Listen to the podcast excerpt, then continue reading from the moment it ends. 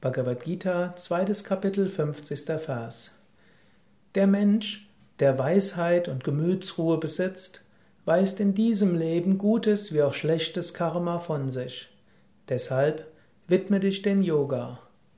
Yoga Karmasu Kaushalam. Yoga ist Geschick im Handeln.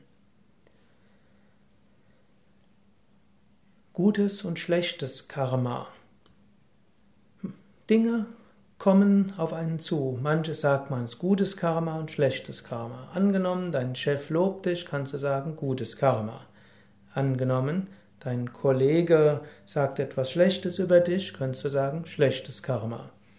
Angenommen, bei deinem Auto platzt ein Reifen, könntest du sagen, schlechtes Karma.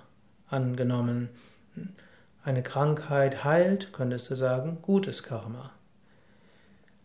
Ein Mensch, der Weisheit besitzt, weiß die Vorstellung von gutem wie auch schlechtem Karma von sich. Denn was ist gut, was ist schlecht? Etwas, ähm, man hat zum Beispiel festgestellt, dass unter Lotteriegewinnern die Selbstmordrate höher ist als im Durchschnitt der Bevölkerung. Man hat festgestellt, dass manche Menschen mit chronischer Krankheit glücklicher sind als gesunde Menschen.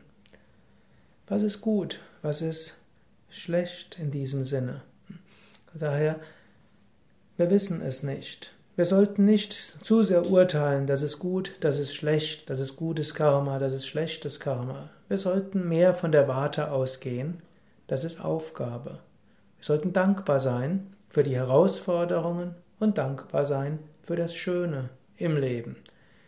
Wenn du alles annimmst, was kommt, als Manifestation Gottes, als Aufgabe Gottes, als Herausforderung, an der du wachsen kannst, hat alles einen tieferen Sinn und du kannst glücklich sein, du kannst Gemütsruhe haben und du wirst immer mehr zu einem Menschen der Weisheit.